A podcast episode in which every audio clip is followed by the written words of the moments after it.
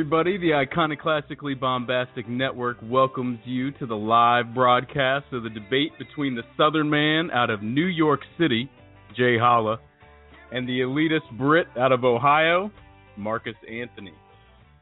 I'm going to go over the format for us real quick, and then I'm going to get these gentlemen introdu- introduced to you guys. The format for tonight will be as follows We'll be asking 10 questions about college football from past to present. The responding participant will have two minutes to answer the question, and the opposing participant will have one minute to offer a rebuttal. After answering all of the questions, each participant gets a three minute closing statement. And tonight we're doing this a little bit differently. We don't have judges, so everyone that's listening, please vote on IB Sports after this debate on who you think is the winner. Gentlemen, before we get into questions, I want you guys to introduce yourselves, and we're going to start with Jay. Jay, you there? Hello? Jay, are you there? Can you hear, Can you hear me? Yes, sir. Go ahead and introduce yourself. Hello, everyone. This is the one, the only, Jay Holla. It's my pleasure to be here. Pleasure to debate with Marcus Anthony. Everyone know I'm from the South. but I've been all over, and my knowledge is unquestionable. And I'm here to show and prove. So let's get ready to rumble. All right, Marcus. Uh, for those of you who somehow escaped my grasp within IBS, I'm Marcus Anthony, the only, I guess we could say, Brit in, in the entire group. I'm an advocate for Buckeye Nation and Big Ten Nation, as I am an MBA student at the Ohio State University. And I'd say very few people outside of Herb Street probably know as much about college football as I. So we'll see what Jay Holla can bring to the table. All right, guys, thank you. We're going to get started with the questions here. We had a uh, coin toss beforehand, and Holla won that, and he will go first. So, starting you with you, Mr. Jay Holla. Who do you think are the top five coaches of the modern era, and that is 1980 to today? 1980 till today. Oh man, that's a good question. Um, the top coach, number one coach, easily has to be uh, Saban as one. Um, gosh, Two, I would have to go with. You know what? even though I hate to admit it, Urban Meyer would have to be two. Urban Meyer would have to be two. Three, I would say uh, Les Miles would be three. Four. Hmm. Four. You know what? Uh, what's the coach from Nebraska? Uh, um, he had uh, Lawrence Phillips and Tommie Frazier. Uh, he would be four. And number five would have to be the old ball coach, uh, Steve Spurrier. Those would be my top five. All right. Marcus, you got one minute to rebut that. Uh, I'll say my top five is a little different, and for different reasons. I'll say since 1980 to really today, I, I'd go with Saban, Urban Meyer, Tom Osborne, Frank Beamer, and Pete Carroll. I know a lot of people will probably question Frank Beamer, but I think if you look at his sustained wins and the success he's had from the time he got to Virginia Tech until now, you know, the the model and the mold was against him. He was at a very small rural school in Virginia, really surrounded by powers in the north, Michigan, Ohio State, Penn State, and also powers from the south, the Florida State, the Floridas, the Alabama. But he set a mold. When Michael Vick hit center stage and we watched them against Florida State, what he meant to Virginia Tech football, not just from an athletic standpoint, but what he did for the actual university and bringing it to the ACC into the big time into modern college Five football. and he's a lock. And I think Saban, Urban Meyer, we know what Pete Carroll and Tom Osborne and those guys really meant to to college football. All right, that's time. All right, let's move on to the second question, and this one goes to you, Marcus. What makes wait, wait, a program wait. dominant, and who are the current dominant programs? Can you repeat that again? I'm sorry. I think Jay Holla was trying to get something in. Yeah, what makes a program dominant, and who are the current dominant programs? Well, I think easily what makes a program dominant, the lifeline of any program, is recruiting and the access to recruits. I think that you look at the great coaches. I think there are two great coaches in college football, and that's Urban Meyer and Nick Saban. What makes them great is not only are they tacticians, are they tied to the X's and O's, but they're also life that they know their lifeline is recruiting and they give it all in, in both sides. And I think recruiting, accessibility, and marketability of the program makes you dominant. And also you got to go out and win games. It doesn't matter what conference you're in, whether it's the ACC, the Big Ten, the SEC. You have to go out and win games and have players in a position to bring prominence to your program. I think if you see anyone who's anyone that's been paying attention to football in the last two weeks, you've seen what Ohio State ha- is and has become. We, have been very dominant under under Jim Tressel, excuse me, but Urban Meyer has taken that program from being the second best program in the nation during the BCS era to now, I would say the second dominant program in college football because you see over 122 NFL personnel was here on campus in Columbus, and I think you have to. It's it's a very tough landscape to, to recruit to recruit nowadays, just because there's so much accessibility between you know social media, TV time, and just the globalization of, of college football. I guess you can say is that it, it, it's it's everywhere, and not just and outside of that is also the fan base. I think you know you look at these polls, and I ask myself all the time, how can a program as successful as Alabama not be the number one hated program in the country? It's all about perception. It's how people perceive you around the country. And Urban Meyer can go into any living room, anywhere in the country, seconds. and and be able to nail a recruit.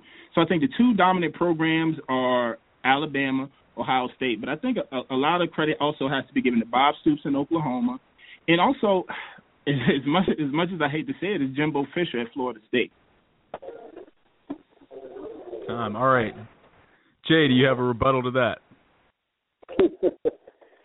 um, Urban Meyer, he's a he's a great recruiter. Um, he had a lot of success in the South, which contributes to his success now. Um, I don't think recruits are chomping at the bit to go to Ohio State because it's in Ohio. I think they're going to Ohio State because of Urban.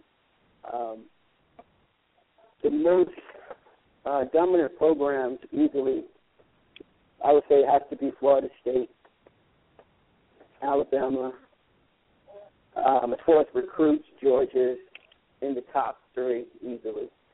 Um, I have to agree with Marcus on the, you know, you have to win games where it counts.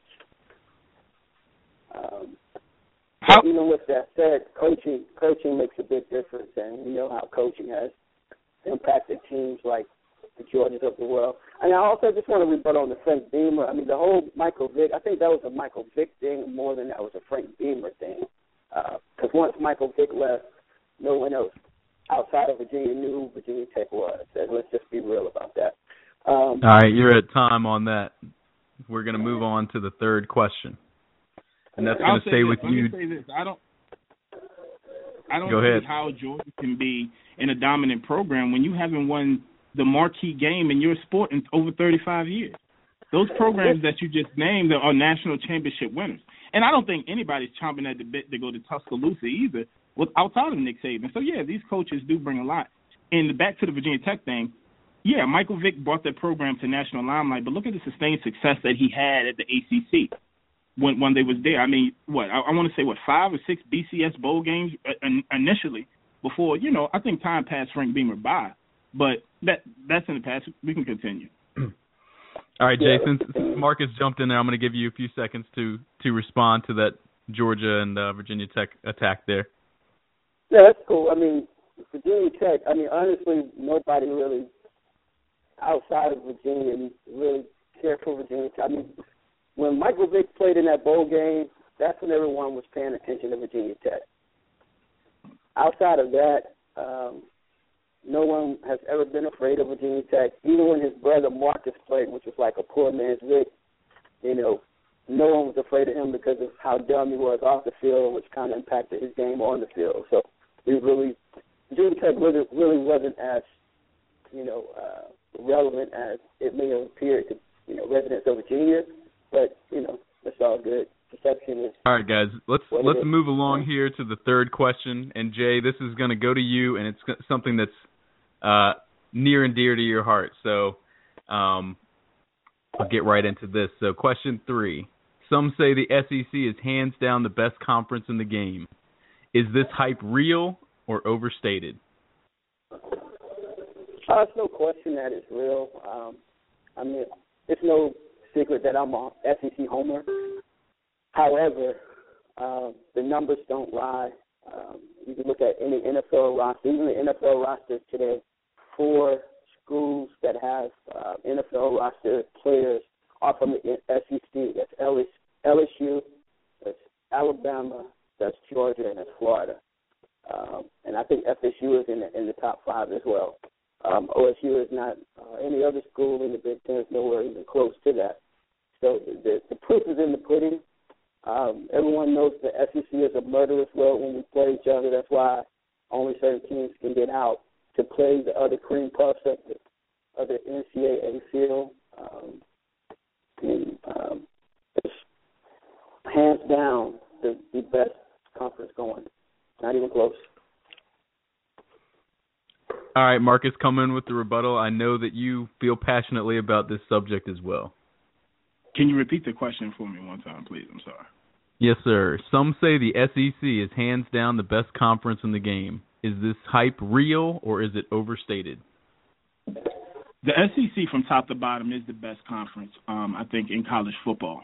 But it's a very top heavy league. I think outside of Alabama, LSU, I think everyone else is, is kind of marginal. And I think you see a lot of people really living off the coattails of the success of Nick Saban, uh, Les Les Miles, and some of the more marquee programs in college football.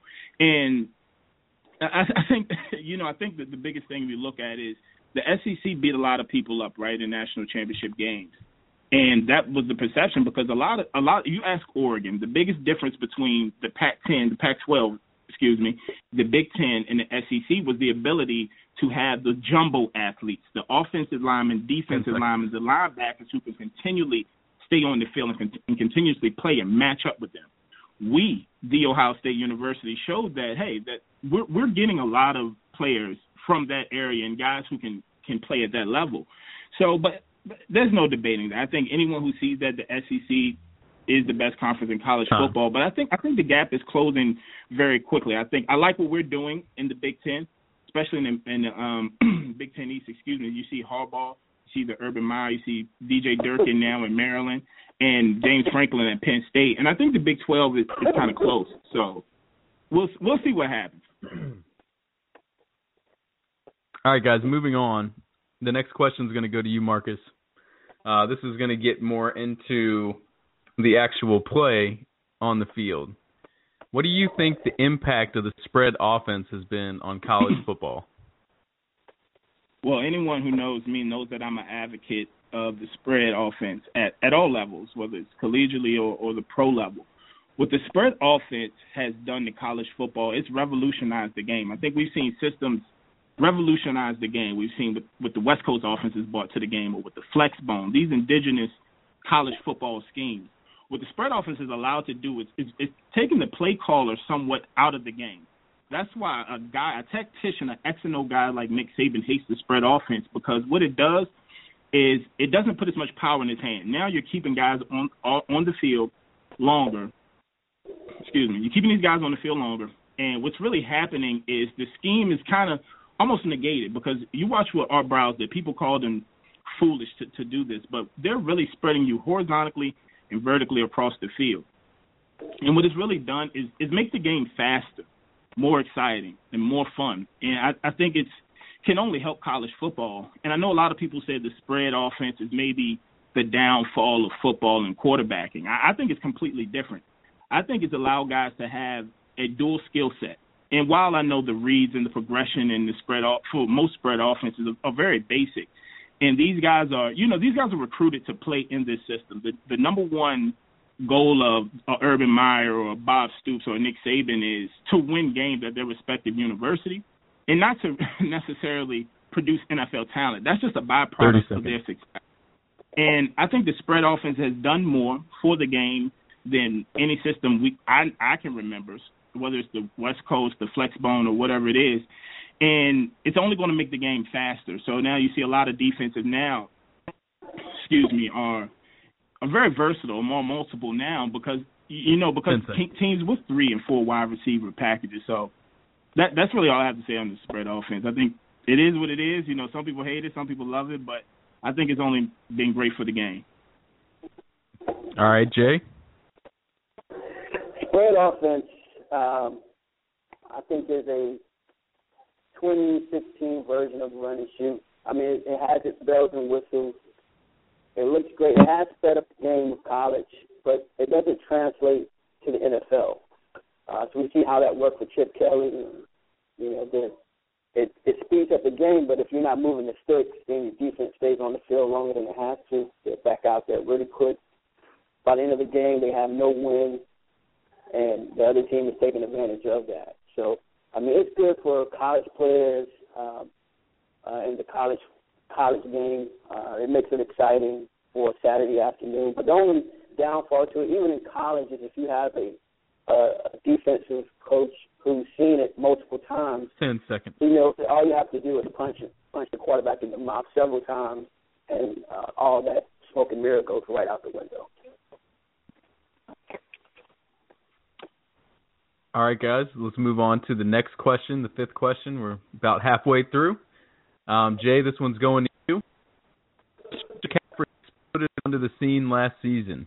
Is he the best player in college football going into this season? And add on to that, how do you think he would fare if he were in the SEC as opposed to the Pac-12? You were you, you were breaking up. I didn't hear the first part. Christian McCaffrey exploded onto the scene last season. Do you feel that he's the best player in college football going into this coming season? And how do you think he would fare if he were in the SEC? Hell no. Are you are you kidding me? I mean, he looked good. You know, he was good in a few plays, but look who they were playing. Come on, man, let's get real. I mean, he's he's a decent player, um, and you know he made played pretty good in the SEC. Let's say if he played for, let's say Mississippi State or, Mississippi or Vanderbilt, he probably would shine, be a starter. Uh, but uh, he couldn't run next to a Chubb or or uh, Alexander Obama. I mean, nah, let's not let's let's not kid ourselves. But he's a decent back. He's a decent back. You know, you got to give give him some love. But I wouldn't say the best player coming in to next season. Get out of here. All right, Marcus. Uh, I I think Leonard Fournette is the best player coming into this college football season, and not just because he's the he's an SEC back, because he's at LSU, but I think if you watch the film, his individual talent just shines. I mean, you watch what he does behind the line of scrimmage to set up his actual runs and hit a hole, but also his physical talent when he does get by. I mean, he's he's out running guys, he's running over guys, he sets up blocks downfield, he catches the ball well. But I feel Christian McCaffrey, he I think he would be a great back in any conference. I think, you know, people look at him, people forget he's six one, about two oh five. He's a bigger back. And he, he has the size and the skill to to maintain and, and dominate in, in the SEC. And I don't think just because he's at you know, I think people want to discredit him because he's at Stanford or he's in Pac twelve. He's a great player. Best player? No. He's the most valuable player, I think, in college football um, not just to you know to what Stanford wants to do, man. And they're very much like an SEC team. I, I know they don't have the elite athletes, but they're a 21 personnel, two tight end, ground and pound, and they're going to put it down your throat. And they they find packages and ways to get him out in the open field. Time. But I think he would be equally as successful in the SEC. All right. let's move on to the next question. This one, uh, it's kind of a longer question, so I may give you guys some more time in your response. Um, we are ahead of the clock, so Marcus, this one's going to start with you. Who currently has the top program in each of the Power Five conferences? Oh, each of the Power Five conferences, I think we could start with the SEC. That's obvious. That's Alabama. The Big Ten, none other than the Ohio State University. In the Pac-12, honestly, you have to go with Oregon. I know what USC did under the Pete Carroll and BCS era, but I think if you look at from what Chip Kelly and what Mark Helfrich has done at Oregon, they're the top program in the Pac-12 currently. The Big 12, you know, I, I big game Bob. I mean, I know he doesn't win. He earned the big game moniker by getting to the big game and not winning the big game. I'd go with Oklahoma, and in the ACC, we got to go with Clemson. I think it what Dabo Swinney has really done to bring Clemson out of that not good enough category. I know people the easiest choice is to go with Florida State, and don't get me wrong, Jimbo Fisher is an excellent coach. He's won a national title, he's won ACC titles, but I think looking forward, Dabo Swinney is going to be a guy to be reckoned with because of his recruiting model. He's recruiting at a high rate. He's very media friendly and media savvy, and Death Valley is a beautiful place, and it's a great place to play college football. and Also, get a great education. All right, Jay. Uh, um, I would have to say um, for the Power Five, uh, Big Twelve, I would have to go with you know, Oklahoma. Even though they don't show up when it counts, um, it's not too much in the Big Twelve anyway.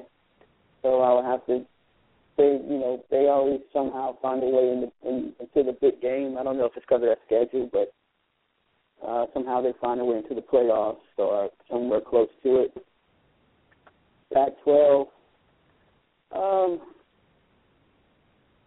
I think that the the the, the easy pick was, would be Oregon, um, but actually I like Stanford right now.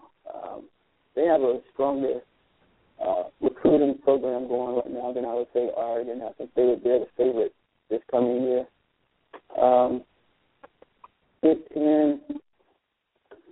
Mm, the toss up between Michigan and Ohio State. Um, Ohio State they did win courtesy of scheduling, but um, I think Harbaugh is coming on strong uh, in that division. ACC, I would have to say Florida State. Clemson is, you know, sometimes they can be a flash in the pan and start Clemson, Clemson, uh, and the SEC, you know, Alabama still um, top program in the SEC as of right as of now. But things are changing, so we'll see. Now I want to say this. I know that Clemson was subjective against Florida State. I was kind of forecasting, but Michigan, the school up north, the big house, seriously, you got to be kidding me. You're talking hey, about man. the listen. We're the premier program in the Big Ten, hands down from top to bottom, if you look at our roster, it's much it's oh, it's much built like an SEC program. And you look at the success that Urban Meyer has had here in Columbus, and you power that with Jim Tressel. Tr- Jim Tressel, You got to be kidding me, man! I, I don't even want to go into the statistic because that is so so so disrespectful. Tressel's record is a little tainted. Let's be real. I mean, from the from the bogus play calls and championship games to the players who weren't even eligible to play. To it's just a whole litany of things with Tressel. But we're talking about a program that went 98 and 27 during the BCS era, right? Right. We right, went four and two right. in BCS bowl games. We won a national Oh. title over the BCS period. Then let's bring it Well, into the Urban Meyer era. We were the first undisputed national champion. There was no BCS voters. It was one on the field. Yeah, with the I, I don't. I don't see how Michigan is even in our realm. I mean, every win is not an equal win. Let's be real here. Every win is not a. Every W is not a. Not a. Not a. Uh, a, a legit W. I mean, anybody can pad their stats with Cupcake Community College and you know all these other. For sure, I, I would say that like our schedule has been weak. man. I'm just saying. Absolutely. I mean, you know what I say all the time that we've benefited from being bad, and you guys are just bad because everyone else is good. So I mean, I don't think we can. I don't. I that sounds good. That sounds good. All right, Holla, I'm going to give you the last word on this, and then we're going to move on.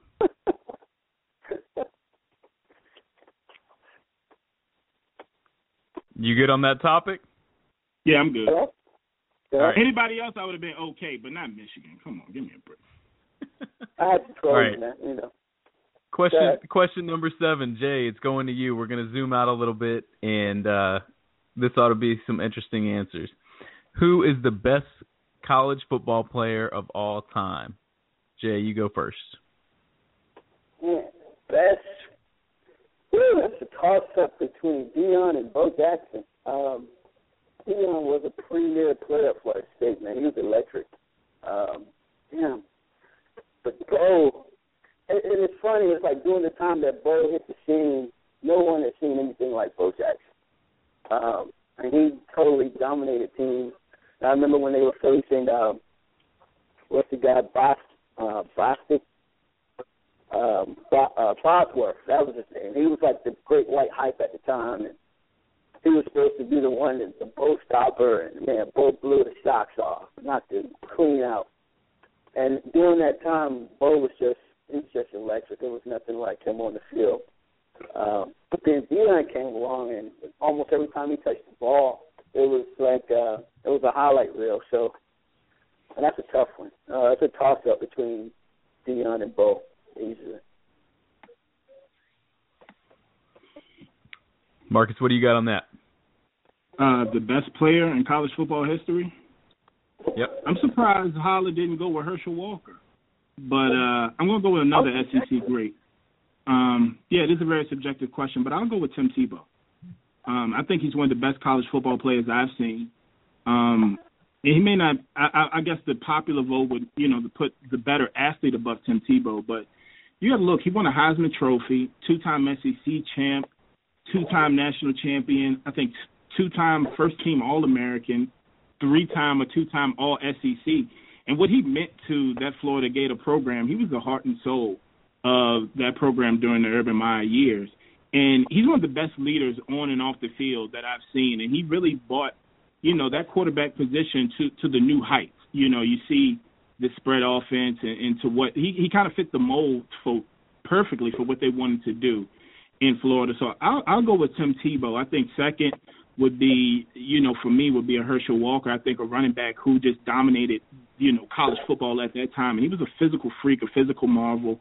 But I, it's so subjective. But I, but I'll go with Tebow. I'm, I'm pretty strong with, with Tim Tebow. Tim, All right. Tim Tebow wasn't even the best player on the team. Oh my gosh. He was a I, I mean, I got it. He may not have been the best NFL prospect on that field, but I, I think system. Tim Tebow was a product of the system, very much like a lot of the Ohio State players. Product of the system. Once they leave the system, what do they do? How does that translate elsewhere? It doesn't. Tim well, yeah, I mean, I got it. Was he the best NFL talent? No. I, I would say that he was physically limited as a passer and he was, you know, he was mentally limited, understanding the reasons, for progressions, and how to be a quarterback. He had some success at Denver, but just talking collegiately, no, I, I think he he was the best college football player I can say that that I've seen. If he didn't have all that talent at Florida around him, we would not be talking about Tim Tebow. Let's just yeah, but real. we can say that we can say that about a, a lot of players, and I think all players are products of their system. And being a great player is not. It's more about being a good athlete or being a a good uh, a good player at your sport. It's also about having the right fit, having pieces around you to allow you to succeed, and also in a system that understands your understands your strengths and limitations. I mean, we go on and on and on about how many guys are system guys, whether they're in the NFL or whether they're in college football or basketball or baseball or soccer or whatever. It, it doesn't matter. All right, Jay, I'm going to give you the last word on this topic, and then we're going to move to the next question. I mean, I think when he put Tim Tebow over Herschel Walker, man, like, that's just like blasphemy um, to Tim Tebow. I mean, like, I know you, you say it, you, you recognize he didn't translate to the NFL, but what else do you use as a barometer? Like, if you if you're all of this in college, which is you know everybody's good at college, But if it doesn't translate elsewhere, what other barometer do you use to determine greatness? I think the, the, the college game is secular, right? From the NFL. We're gonna move on from this and move into the next question, and that's Marcus. You got the next question. Cool. You, you've already kind of touched on it a little bit, but um, want to see what you think here. Was the BCS a successful step in the right direction for college football, or did it end up being too biased to certain schools? I think the BCS was a success. Um, I know a lot of people like to think that it was it was very biased towards the SEC, but I, I think the BCS was a success because it, it really brought the money truly into college football, and that's really what the conferences wanted.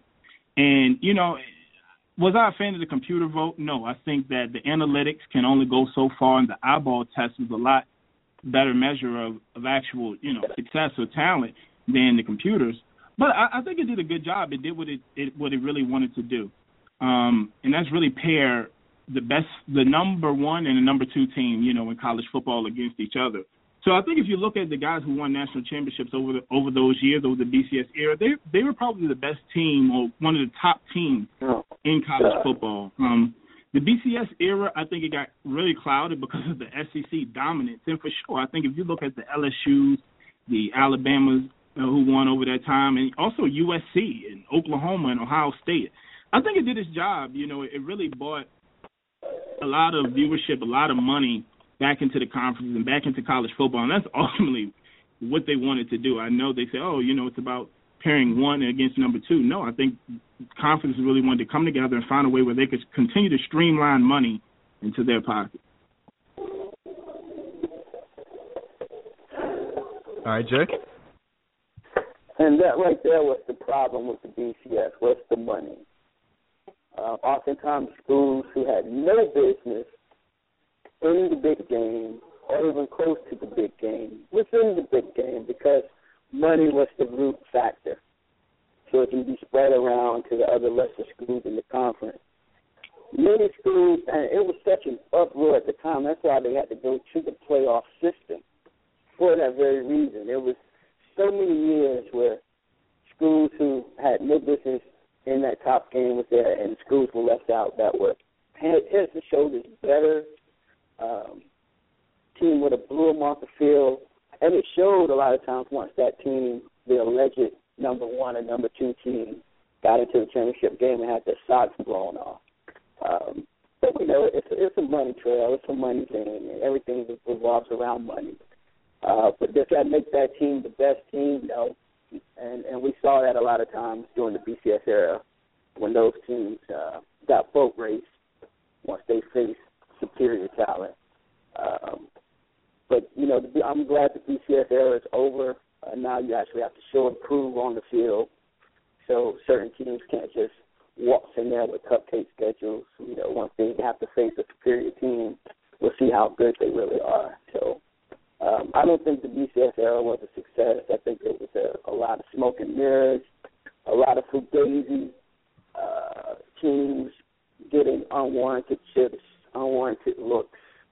But you know, it is what it is. I, I don't hate the player, I hate the game, and I'm glad it was changed. I'm glad it was switched up. Now you got the show improved. So see how it goes from here on out. I'm looking forward to it. All right, we're going to move to the next question. We're going to shift back to players here.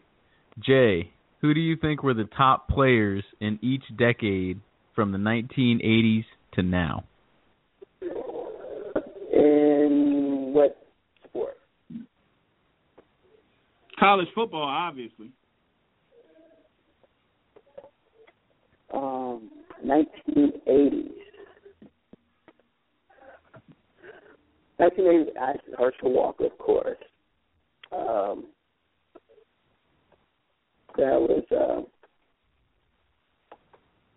how many players are we doing per decade? Just one or two? You can give me one or two. That's fine. All right. Um, the eighties. Uh, Michael Irvin, Herschel Walker.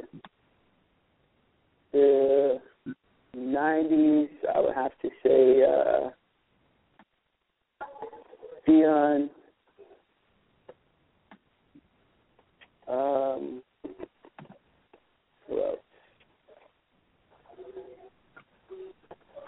the quarterback at Florida State.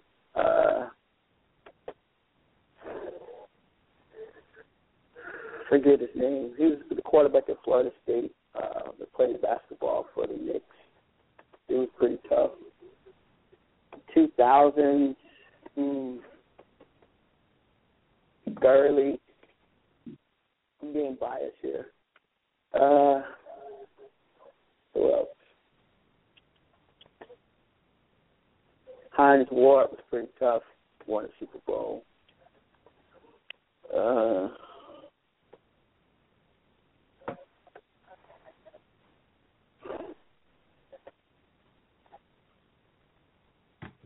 Close to time on this. I'm going to give you some extra time though, because I know it's a, a long question.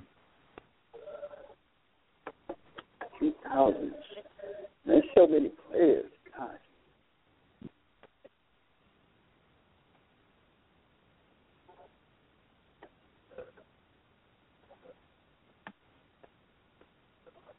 That's all I got. 2000. All right, Marcus. Top players in each decade from 80s to now. Man. Uh, let's see. In the '80s, my votes were Herschel Walker. Um, he was a game-changing, position-changing uh, player at that at that position and running back. And at that time, you know, he set every major NCAA rushing record. Uh, the '90s, now I, I think the '90s is, is is really really tough.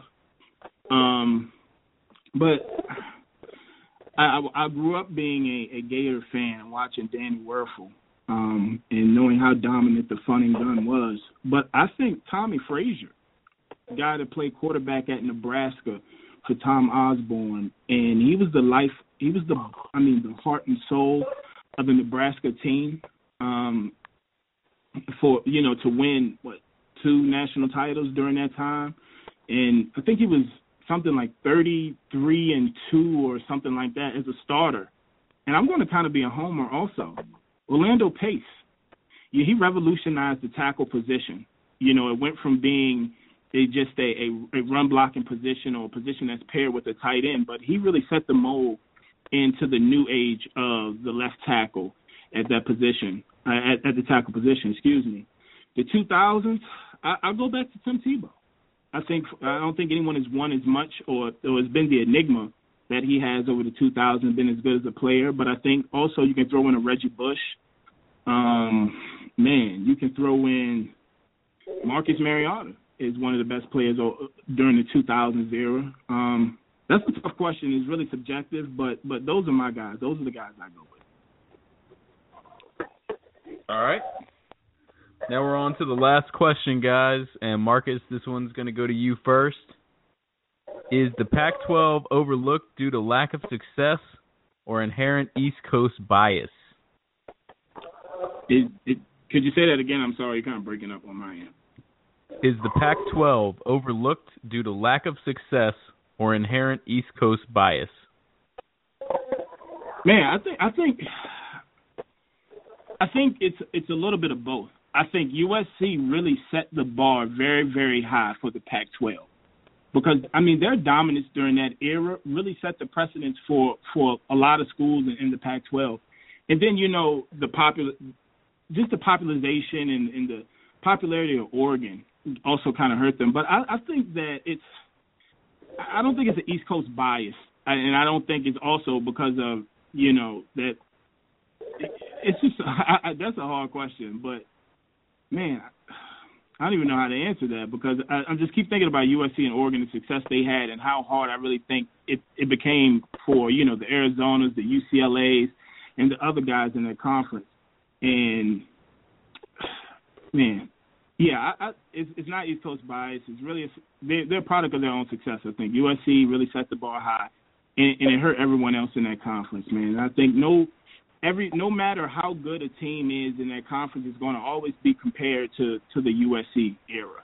So in, in order for them to, to to get out of that, I think they have to find a way to to to play more games on the East Coast, and which is very very tough for you know the collegiate structure and the collegiate system to to have a Stanford come all the way out to the East Coast and play you know two or three games a, se- a season. But I don't know. The Pac-12 is just the Pac-12, man. So I think they're in their own category. I think there'll always be one to two good teams, and, and everybody else will just just be okay.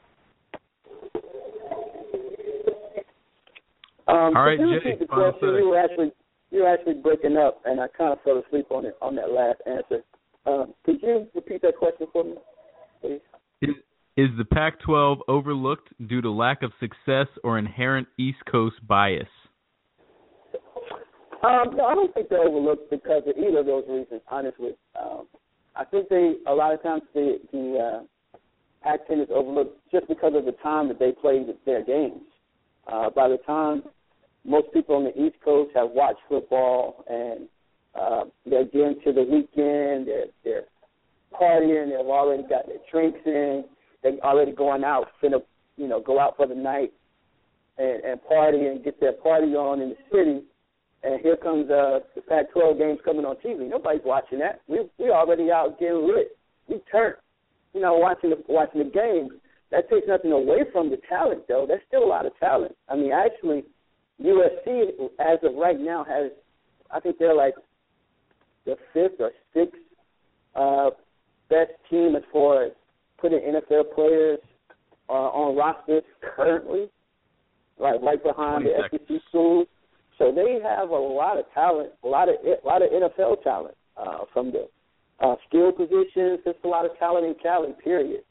Um, but I, I don't think it's a bias. I just think their games are on later than everybody else, and by the time they are, you know, getting a look on ESPN on the East Coast, we already turned. We we drunk, we high, we we probably going to see our side piece. You know what I'm saying? You know, we we're not even checking for the game. You know, if the game is even on, you know, while we laid up, we ain't paying attention to it. But it's still there's still a lot of talent out there. Um, in, in the Pac-12, it's just the you know the scheduling and the time, the three-hour time difference. You know, nobody's watching college football at 12 o'clock at night. That's just not how it works. You know, uh, we might catch the highlights the next day, or, or you know, on ESPN the next morning.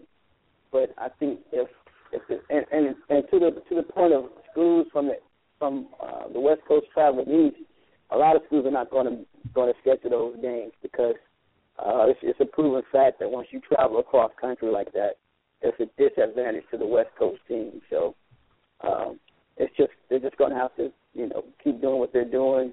Uh, so I don't think they mind because they're definitely placing players in the NFL. So they may get it may seem like a bias, but you know once they face a, a, a SEC or a Southern school in a bowl game, that's the only time you can truly tell because coaches at that point have about a month to prepare for a game.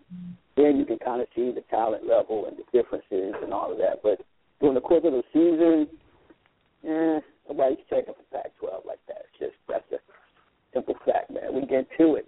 Twelve, one in the morning when they game come on, man. Come on.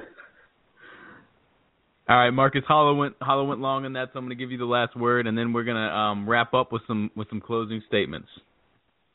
Uh, yeah, I mean, I, I think what he says is, is is definitely partially true. That people are, you know, they're they're out living life, and it's really hard to catch a meaningful Pac-12 game, you know, outside of the brand names of the USC. You know, people are tuning in for USC and people are tuning in for Oregon, but it's really hard to draw viewership on a UCLA, Arizona State, in a half-filled Rose Bowl at 12 o'clock Eastern time. You know, so in order for the Pac-12 to to close the gap between all other conferences. Unfortunately, they are going to have to schedule more East Coast games, and the Pac-12 has to do a, a better job of marketing. I mean, you look at the Big Ten network, the SEC network. I mean, they they have to start getting on par to, to these um, other media outlets in order for them to really increase their viewership and get in in the homes of a lot of people. But yeah, I, I think the Pac-12 is just going to be who they are, you know, and they're going to be always be secular, kind of from the other four power conferences. All right, guys, that concludes the question portion of the debate. You'll now each have three minutes for closing remarks, starting with Jay. You got it. what is there to say? I mean,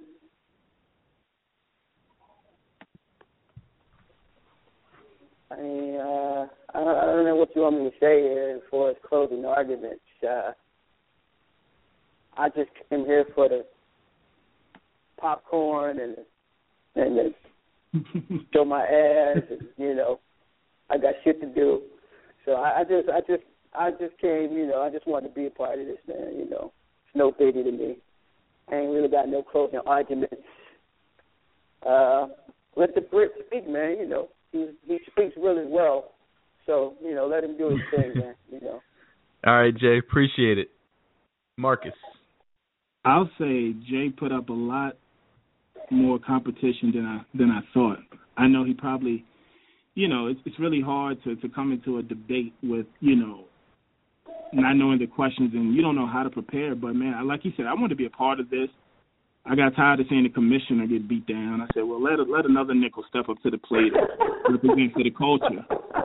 And, uh, no, but all jokes aside, man, I know we give each other a hard time, man, but I really, I really enjoyed debating against Jay Holla. But I, I, I know some of my answers. I was trying to go off of, you know, outside of the, the popular answer and really show my knowledge. I, I'm sure people don't even remember Tommie Frazier or maybe questioning, you know, maybe a Clemson or maybe a Orlando Pace. But it's, it's all good, man. You know, we all digest and view the game at, you know, in different ways and different levels. But I still hate the SEC. I still think Urban Meyer is the second coming of God. And I'm going to watch my Buckeyes win a national championship this season. And I'm going to watch Georgia fans suffer for another 35 years. See, see now, now, now you're trying to get me worked up. But you know, I'm gonna let you cook for now. You know, uh, I actually had some things planned, uh, some shock and awe stuff. But I said, you know what? I'm just gonna, I'm gonna leave all the smoke and mirrors out. I'm just gonna debate, just talk. Uh, I really had something that probably would have threw you off, but I was like, nah, I'm gonna leave all that. I'm gonna say that for a more no, formidable I mean, opponent, you know, and uh, for when I really need it. You know, I figure I can, I can, I I can can get take away a lot with of just winning it. SEC. I can take a lot of SEC slander, but don't don't bring up Michigan.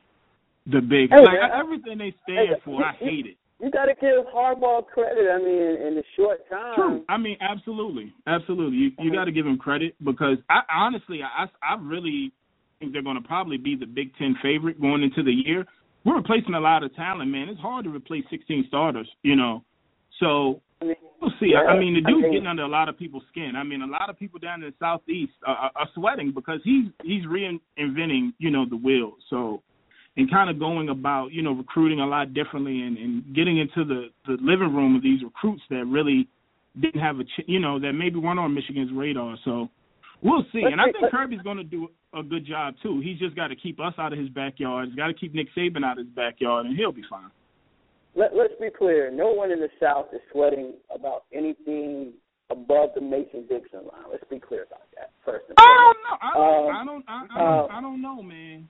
They. uh, I, I mean, Herb- I, I know we say that as a fan, but I think administrators and coaches have said otherwise. I mean, of course, he's not going to out recruit these guys on an annual basis, but it's the plucking of three to four guys a year that's really going to build their roster. And and we've seen the, the same with with Ohio State. I mean, Joey Bosa, Nick Bosa, Vonn Bell. All these guys, these guys are from the South, man. You're trying to tell me, and, and they were all highly recruited, you know, from every major program in the country. And I got it. He may not be a direct threat to their program, but I mean, he's a guy that's going to come in, get three or four guys that fit his system, who's going to be well coached, paired with his X's and O's and his Mhm. access to the NFL game. Michigan could be a viable threat in the Yeah. long run, but I, I totally agree. He's not a he's not a direct threat to them, but we'll see. Yeah, yeah, I think Harbaugh will, and just I always give Harbaugh this three-year window before Michigan is sick of him. Everybody's in the Big Ten is sick. Just we're kind of reminiscent of how the 49ers and their quest for six kind of went out the window after his three years of meathead football, meathead coaching. Same thing's going to happen in Michigan. He's going to have to win in these first two, three years. Um, he'll probably win the conference maybe next year, and then once he faces Kirby and Georgia and gets murked, you know, he's gonna have to go back to the Man, Georgia ain't listen. The South, Yeah. Georgia, Yeah. Georgia's not murking nobody. You got to worry about Florida and in Tennessee we're first not, not, before you can about, get on Ohio State's level.